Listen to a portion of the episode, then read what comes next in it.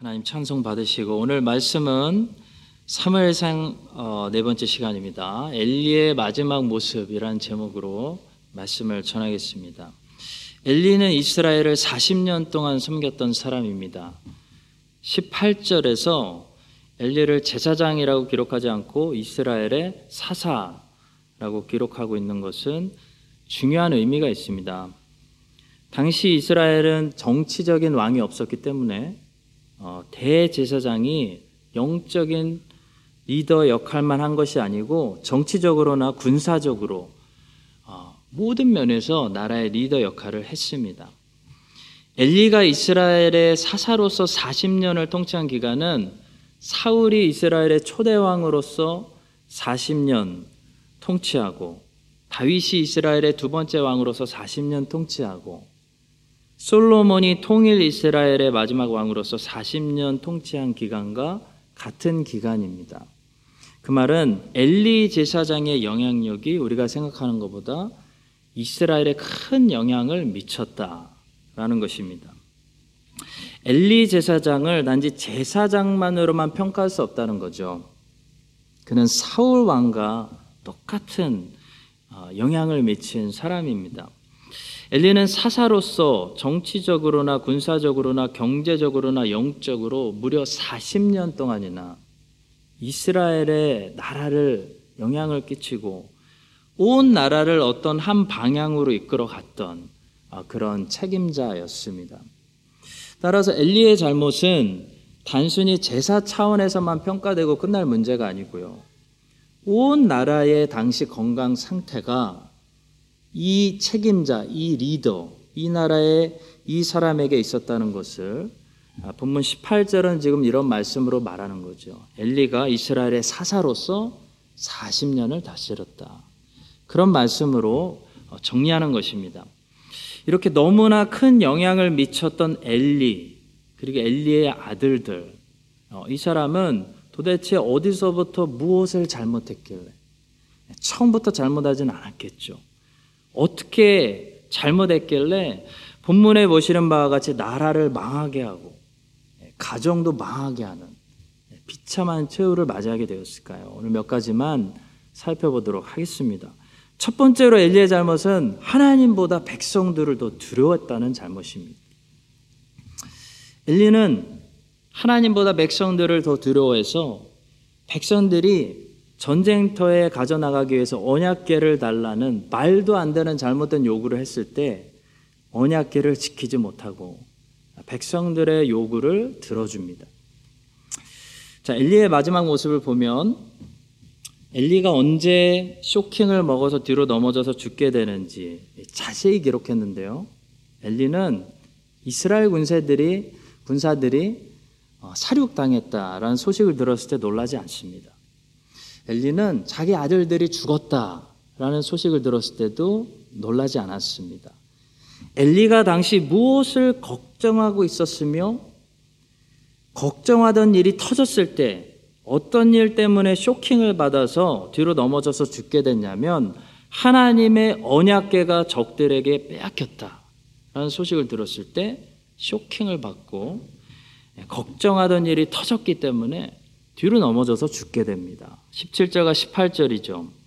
소식을 전하는 자가 대답하여 이르되 이스라엘이 블레셋 사람들 앞에서 도망하였고 백성 중에는 큰 사륙이 있었고 당신의 두 아들 홈리와 비라스도 죽임을 당하였고 하나님의 괴는 빼앗겼나이다. 하나님의 괴를 말할 때, 곧 하나님의 괴가 빼앗겼다는 소식을 들을 때, 엘리가 자기 의자에서 뒤로 넘어져 문 곁에서 목이 부러져 죽었으니 나이가 많고 비대한 까닭이라. 여러분 성경은 아주 세심합니다. 세심한 것도 놓치지 않고 있는데요. 엘리는 소식을 전하는 자가 하나님의 괴에 대해서 말할 때 쇼킹받고 아, 뒤로 넘어져서 목이 부러져 죽었습니다. 자, 엘리가 당시 자기 아들들의 목숨보다도 언약계를 걱정하고 있었다는 사실을 13절이 이렇게 말씀합니다. 그가 이럴 때, 그러니까 소식 전하는 자가 이럴 때 엘리가 길 옆에 자기 의자에 앉아 기다리며 그의 마음이 하나님의 괴로 말미암아 떨릴 즈음이라. 그 사람이 성읍에 들어오며 알림에 온 성읍이 부러지는지라.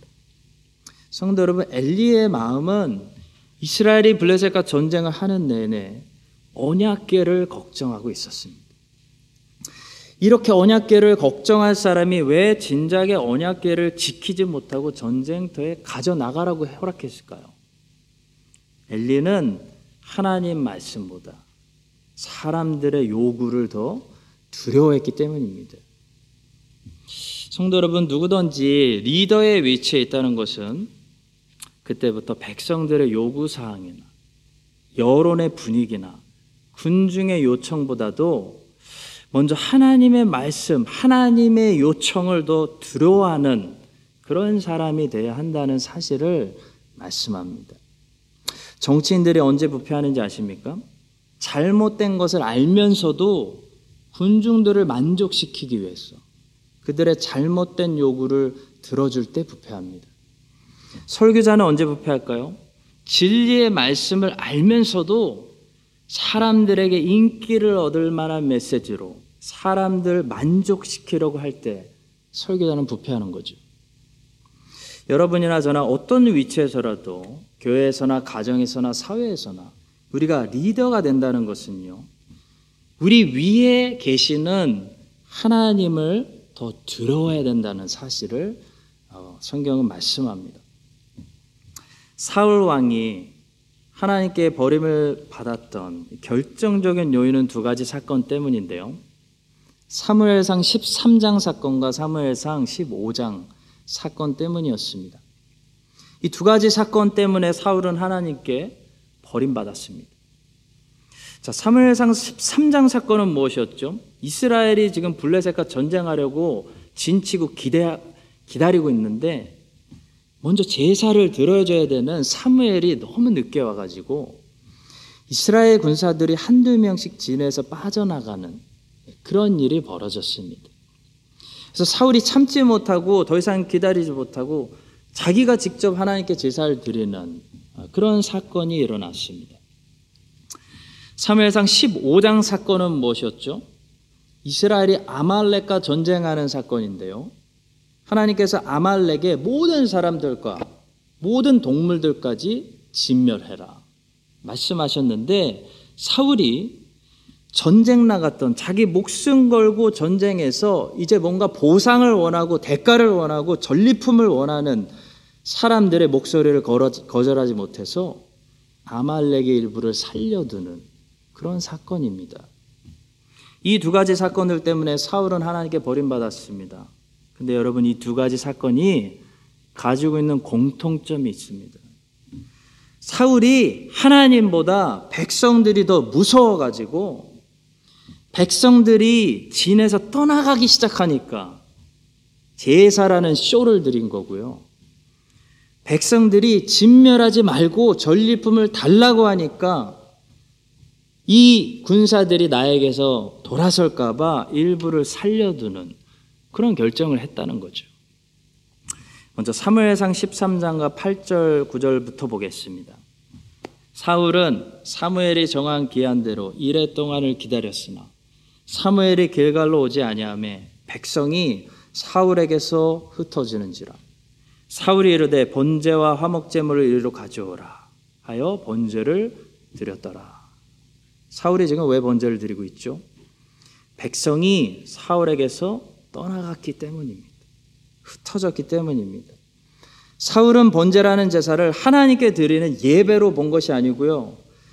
흩어지는 백성, 나에게서 떠나가는 백성들을 자신에게 모으려는 수단으로 봤습니다.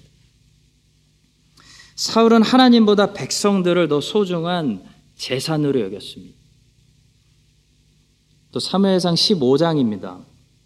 아말렉을 진멸하지 않고 살려둬서 사무엘이 화가 나서 사울을 강하게 책망하니까 사울이 사무엘에게 어, 자기 속마음을 털어놓습니다. 24절입니다.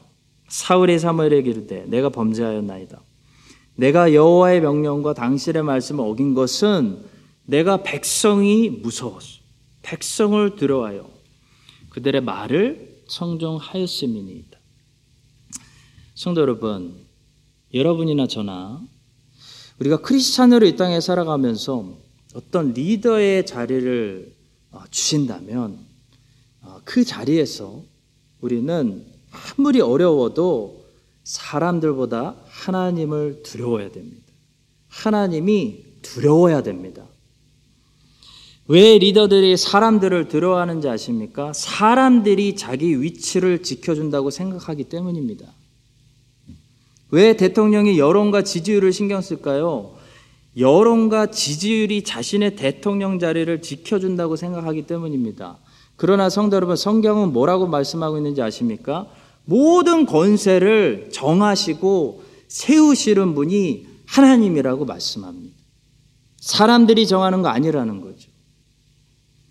따라서 하나님께서 나를 그 리더의 자리에 심으시고 세우셨다면 그 자리에서 나는 하나님을 두려워하면서 이 백성들, 나에게 맡겨주신 백성들을 하나님의 뜻대로 바른 길로 인도해야 하는 것입니다. 거기에 지혜도 필요하고 인내도 필요합니다. 그것이 사울과 다윗의 차이였습니다. 사울은 이스라엘 백성들이 자기의 왕권을 지켜주고 있다고 생각했습니다. 근데 다윗은 하나님이 자기에게 왕권을 잠시 맡기셨다고 생각했습니다. 다윗은 그래서 이스라엘 왕권을 어떤 것으로 보았죠? 소명의 자리, 섬김의 자리로 생각했습니다. 근데 사울은 이스라엘 왕권을 자기를 진짜 왕으로 세워주는 부귀와 명예, 권력의 자리로 봤습니다. 성도 여러분, 엘리가 언약계를 내어달라는 말도 안 되는 잘못된 요구가 잘못됐다는 것을 분명히 알았음에도 엘리 바보 아닙니다. 분명히 언약계를 주면 안 된다는 것을 알면서도 백성을 못 이겼습니다. 그래서 언약계를 내어주고 계속 그때부터 언약계만 걱정하다가 염려하던 일이 터진 거죠. 언약계가 빼앗겼다는 소식을 듣고 충격 먹었어. 그 자리에서 죽은 것처럼 여러분과 제가 하나님이 주신 자리가 있다면 사람들의 소리가 두려워서 어리석은 결정 하는 것이 아니고 천만인이 에워싸도 천만인을 두려워하지 않고 천만인을 없는 것 같이 여기시는 우리 만물의 창조자, 역사의 주관자, 나를 그 자리에 세우시고 나에게 소명을 주시는 하나님을 두려워하는 여러분과 제가 될 수 있기를 주님의 이름으로 축복합니다. 두 번째로 본문은 당시 엘리 제사장의 이 상태를 고발하는데요. 아, 엘리는 말년의 절제력을 잃은 상태였습니다. 18절의 말씀입니다. 하나님의 괴를 말할 때 엘리가 자기 의자에서 뒤로 넘어져 문 곁에서 목이 부러져 죽었으니 나이가 많고 비대한 까닭이라. 그가 이스라엘의 사사가 된 지 40년이었더라. 엘리는 고기를 좋아했습니다. 그 확실한 증거가 몇 장 앞에 있죠. 3무엘상 1장 15절. 기름을 태우기 전에도 제사장의 사환이 와서 제사 드리는 사람에게 이르기를 제사장에게 구워드릴 고기를 대라. 그가 내게 삶은 고기를 원하지 아니하고 날 것을 원하신다. 원래 제사장은 제물을 받을 수 있었는데요. 하나님께 먼저 제사를 드린 다음에 제물을 받을 수 있었습니다. 그런데 엘리 제사장과 아들들은 제물을 들고 나오는 백성들에게 가서 먼저 고기를 탈취하는 그런 도둑질을 했다는 거죠. 왜냐하면 고기를 삶지 않고 날 것으로 먹는 것을 즐겼기 때문입니다. 다시 본문으로 돌아오시면 엘리는 죽을 때 몸이 비대해가지고 의자에서 어, 뒤로 넘어졌을 때 목이 부러져서 죽었습니다. 성경이 사람의 외모에 대해서 별로 말씀하지 않는데요. 성경이 굳이 엘리가 비대한 사람이었다는 것을 우리에게 알리는 목적은 무엇일까요? 왜 우리가 그것을 알아야 될까요? 그것은 엘리가 말년에 절제력을 잃었다. 무절제하게 자랐다라는 것을 말씀하는 것입니다. 엘리는 자기 관리, 자기 통제, 자기 절제를 완전히 잃어버린 상태에 있었습니다. 우리가 비대해진다는 것은 뭐죠? 먹는 게 컨트롤이 안 된다는 것을 말합니다. 성령이 종종 우리에게 금식하라는 것은요, 다른 것이 아니고 육신을 절제시키고 육신의 욕구를 컨트롤해라 라는 목적이죠. 육체의 욕구에 끌려다니지 말고 영으로 육을 다스려라. 성령께서 다스리게 해라. 그래서 금식하라는 거죠. 비만은 무절제의 결과입니다. 근데 무절제라는 것은 무절제에서만 끝나는 것이 아니고 항상 언제나 무분별력으로 이어진다는 것이 더 큰 문제입니다. 절제가 안 돼서 닥치는 대로 다 보는 사람, 분별력 없이 무분별하게 보게 되죠. 절제가 안 돼서 닥치는 대로 다 먹는 사람, 분별력 없이 무분별하게 다 먹게 됩니다. 그래서 항상 무절제력은 항상 무분별력이 됩니다. 성경이 엘리의 말년에 대해서 또 한 가지 특징을 기록한 것이 있는데요. 엘리의 눈이 점점 어두워서 잘 보지 못했다라고 말씀하고 있습니다. 사무엘상 3장 1절과 2절입니다. 아이 사무엘이 엘리 앞에서 여호와를 섬길 때에는 여호와의 말씀이 희귀하여 이상이 흔히 보이지 않았더라. 엘리의 눈이 점점 어두워 가서 잘 보지 못하는 그때 그가 자기 처소에 누웠고 성경이 성경의 인물들을 소개하면서 간혹 눈이 흐려져서 잘 보지 못했다라고 말할 때는 단지 시력이 안 좋아졌다라는 것을 말씀하는 것이 아닙니다. 그런 차원이 아니고 분별력이 영적인 분별력이 떨어졌다라는 것을 말씀하는 그런 메시지가 있습니다. 예를 들어 이삭도 눈이 흐려져서 잘 보지 못하기 시작했다라고 우리에게 말씀하면서 어떤 이야기를 들려주죠? 이삭이 고기 먹는 것에 정신을 빼앗겨서 하나님의 뜻을 뻔히 알고 있는데도 불구하고 하나님의 뜻대로 야곱을 축복하는 것이 아니고 에서를 축복하려고 그러다가 가정이 풍지박살 나는 그 이야기를 우리에게 들려주고 있습니다. 위대한 믿음의 조상 이삭이 고기를 절제하지 못했을 때, 절제력을 잃었을 때 그만큼 분별력도 잃었다는 거죠. 하나님의 뜻과 내가 원하는 뜻이 더 이상 구별이 안 되는 그런 실수를 했다는 겁니다. 창세기 27장 1절입니다. 이삭이 나이가 많아 눈이 어두워 잘 보지 못하더니 맏아들 에서를 불러 이르되 내 아들아 하매 그가 이르되 내가 여기 있나이다. 4절 내가 즐기는 별매를 만들어 내게로 가져와서 먹게 하여 내가 죽기 전에 내 마음껏 애서 너에게 축복하게 하라. 물론 이삭은 야곱이 자기를 속이고 아내가 자기를 속이고 결국 야곱이 축복받는 이 사건을 계기로 하나님의 섭리를 다시 깨닫고 아마 회개했을 것 같습니다. 그러나 위대한 믿음의 조상 이삭마저도 고기가 절제가 안 되는 무절제한 삶을 살았을 때 그는 하나님의 뜻과 자기의 뜻을 분별하지 못하고 자기의 뜻을 하나님의 뜻이야 장자가 축복받아야지라고 밀어붙이는 무분별한 실수를 했다는 거죠. 반면에 성경은 모세의 마지막 모습에 대해서 놀라운 기록을 하고 있죠. 신명기 34장 7절입니다. 모세가 죽을 때 나이 120세였으나 그의 눈이 흐리지 아니하였고 기력이 쇠하지 아니하였더라. 모세가 죽을 때까지 눈이 흐려지지 않았다는 것은요. 그가 시력이 좋았다는 차원이 아니고 끝까지 모세는 분별력을 잃지 않았다는 것입니다. 모세는 어떻게 마지막까지 분별력을 잃지 않았을까요? 모세는 마지막까지 하나님 앞에서 절제되는 삶을 살았기 때문입니다. 그는 가나안 땅에 들어가고 싶은 그 욕망도 절제시켰습니다. 하나님이 멈추라는 곳에서 멈출 수 있는 것이 절제입니다. 하나님이 허락하지 않은 것을 바라보며 괴로워하는 것이 아니고 하나님이 지금까지 주신 것을 바라보며 자족하는 것이 절제입니다.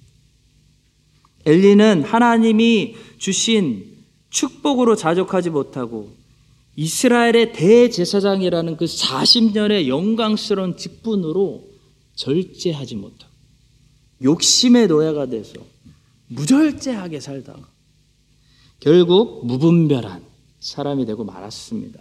성도 여러분, 엘리의 길이 오늘 여기 있고 모세의 길이 우리 앞에 있습니다. 여러분과 제가 무절제하고 닥치는 대로 절제 없이 다 받아들이기 시작하면 우리는 무분별한 사람이 될 것이고요. 무분별한 사람이 되면 어떻게 되냐면 다 가지고 있으면서도 행복하지 못하고 만족하지 못하고 괴로워서 육체와 육신의 노예가 돼서 욕심을 부리는 그런 헛되고 헛된 헛되고 헛된 삶을 살게 될 것입니다. 그러나 우리가 광야에서도 하나님으로 말미암아 모든 것을 누리고 내가 40년 동안 지나온 길이 광야가 아니라 하나님이 나와 동행해 주신 천국이었습니다. 라고 고백할 수 있는 그런 모세처럼 절제된 그런 분별하는 삶이 될 수 있기를 주님의 이름으로 간절히 축복합니다. 마지막 세 번째입니다. 이 엘리의 절제력 잃어버린 모습은 아, 이 사람은 인격과 성품에서 실패한 인생이었구나 라는 것을 보게 됩니다. 성도 여러분, 절제라는 것은 어느 영역에 속하는 것일까요? 절제는 기술이 아니라 인격이라는 영역에 속합니다. 성경은 절제라는 것을 은사나 달란트로 구별하지 않습니다. 성경은 절제를 성령의 열매, 성품과 인격으로 구별합니다. 갈라디아서 5장 22절부터 23절이죠. 오직 성령의 열매는 사랑과 희락과 화평과 오래 참음과 자비와 양성과 충성과 온유와 절제니 이 같은 것을 금지할 법이 없느니라. 성도 여러분, 사랑은 기술이 아닙니다. 사랑은 성품이죠. 절제도 성품입니다. 성령의 은사가 있고요. 성령의 열매가 있는데요. 은사는 한마디로 실력과 기술입니다. 달란트입니다. 반면에 열매는 인격과 성품입니다. 실력이 칼이라면 인격은 칼집입니다. 아무리 실력이 뛰어나도 기술이 있어도 인격과 성품이 받쳐주지 않으면요. 그 실력과 기술이 오히려 어떻게 되냐면 자기 자신은 물론 사람들에게 상처를 주는 나쁜 도구가 될 수도 있습니다. 잘 드는 날카로운 칼일수록 그 칼이 누구의 손에 들려 있느냐가 중요하죠. 잘 드는 칼이 강도의 손에 들려 있으면 재앙입니다. 핵폭탄을 미국이 가지고 있느냐, 북한이 가지고 있느냐에 따라서 완전히 여러분 이야기가 달라집니다. 아무리 실력이 뛰어나고 내 분야에서, 내 전공 분야에서 기술이 발전돼 있어도요, 그 칼이 칼집에 잘 꽂혀지지 않고 여기저기 날뛰고 있으면 그 실력과 기술 때문에 많은 사람들이 유익을 얻는 게 아니라 그 은사 달란트 때문에 상처받는다는 거죠. 국가적으로도 마찬가지입니다. 나라가 기술만 있다고 되는 게 아니죠. 나라가 다른 나라들과의 외교 관계에서 얼마나 뛰어난 품위를 지켜낼 수 있느냐, 어떤 클래스를 우리가 보여줄 수 있느냐에 따라서 그 나라가 존경받는 나라가 될 수 있고, 혼자 아무리 잘 살아도 모든 사람, 나라들에게 미움받는 나라가 될 수 있습니다. 요즘은 모르겠지만, 어, 과거 미국이 온 세상을 지배할 수 있었던 것은 절대로 실력 때문만이 아니죠. 우리 어른들은 잘 알고 있죠. 실력과 기술도 세계 최고인 나라가 세계 선교를 하고 2차 대전을 함께 싸워주고 전 세계를 위해 공헌해 주는 그 클래스를 가지고 있었기 때문에 품위를 가지고 있었기 때문에 다른 나라들이 스스로 미국을 동경하고 스스로 미국을 존경해서 미국이 선진국이 되었습니다. 사람도 마찬가지죠. 우리는 연예인들과 스포츠 선수들을 보면서 실력은 세계 최고인데 우리나라 애들이 진짜 실력은 끝내주는데 인품이 안 돼서 무너지는 어, 자녀들을 많이 보게 됩니다. 전 예전에 동방신기하고 빅뱅을 좋아했는데 그 친구들이 정말 실력이 좋았는데 어, 그 친구들이 하나같이 잘 안 되는 거 보면서 와 연예인을 해도 실력이 다가 아니구나. 실력이 인품이라는 칼집 속에 절제되어져야 하는데 그런 생각을 하게 됩니다. 저는 리오넬 메시보다 호날두를 좋아합니다. 저는 호날두를 좋아하는데요. 솔직히 메시가 축구를 더 잘한다고 생각합니다. 그런데 제가 호날두를 좋아하는 것은 뭐 실제로 안 만나봐서 모르겠지만 제가 이렇게 여러 가지 정보를 통해서 보니까 이 친구가 자세가 참 됐다. 아, 인격이 된 것 같다. 그런 생각이 들어서 호날두를 좋아합니다. 연습 시간에도 호날두 제일 일찍 일어나서 제일 많이 온대요. 호날두는 몸에 문신이 없습니다. 많은 축구 선수들이 몸에 문신을 하는데 호날두는 몸에 문신이 없습니다. 왜냐하면 자주 헌혈하기 때문에. 언젠가 호날두가 길거리 카페에서 커피를 마시는데 한 시간 커피를 마시는데 막 100명 넘는 사람들이 와가지고 같이 사진 찍어도 되냐고. 사진 찍으러 했는데 이 친구가 짜증내지 않고 친절하게 100명 정도 되는 사람들하고 다 사진 찍어주는 걸 보면서 아, 이 친구는 참 자세가 됐구나. 아, 인품이 어느 정도 바닥이 아니구나. 네, 그런 생각을 하게 되었습니다. 사랑하는 성도 여러분, 당연히 은사도 중요하고 기술도 중요하고 실력도 중요한데요. 그 칼을 절제하고 보호하는 칼집, 이 인격과 인품이 받쳐주지 않으면 세상 사람들마저도 다 무너지게 되는 것이 인생입니다. 엘리 제사장은 말년에 어떤 모습을 우리에게 보여주고 있죠? 40년 대제사장으로 인생을 살았는데 뭐 했는지 인격이 완성되지 않은 무절제한 그런 모습을 우리에게 마지막으로 보여주고 있습니다. 여러분과 제가 평생 신앙생활 하면서 오늘 마지막 4부에 비해 젊으신 분들이니까. 여러분과 제가 평생 신앙생활 하면서 우리가 무엇을 목표로 둬야 될까요? 우리의 인격과 성품이 성령의 열매를 맺고 모든 것을 절제할 수 있는 그 예수님의 성품으로 결국 성화되는 것이 신앙생활의 목적입니다. 이 사실을 기억하고 여러분과 제가 계속해서 신앙생활 열심히 하면서 우리에게 주신 달란트, 실력도 개발해야 되고요.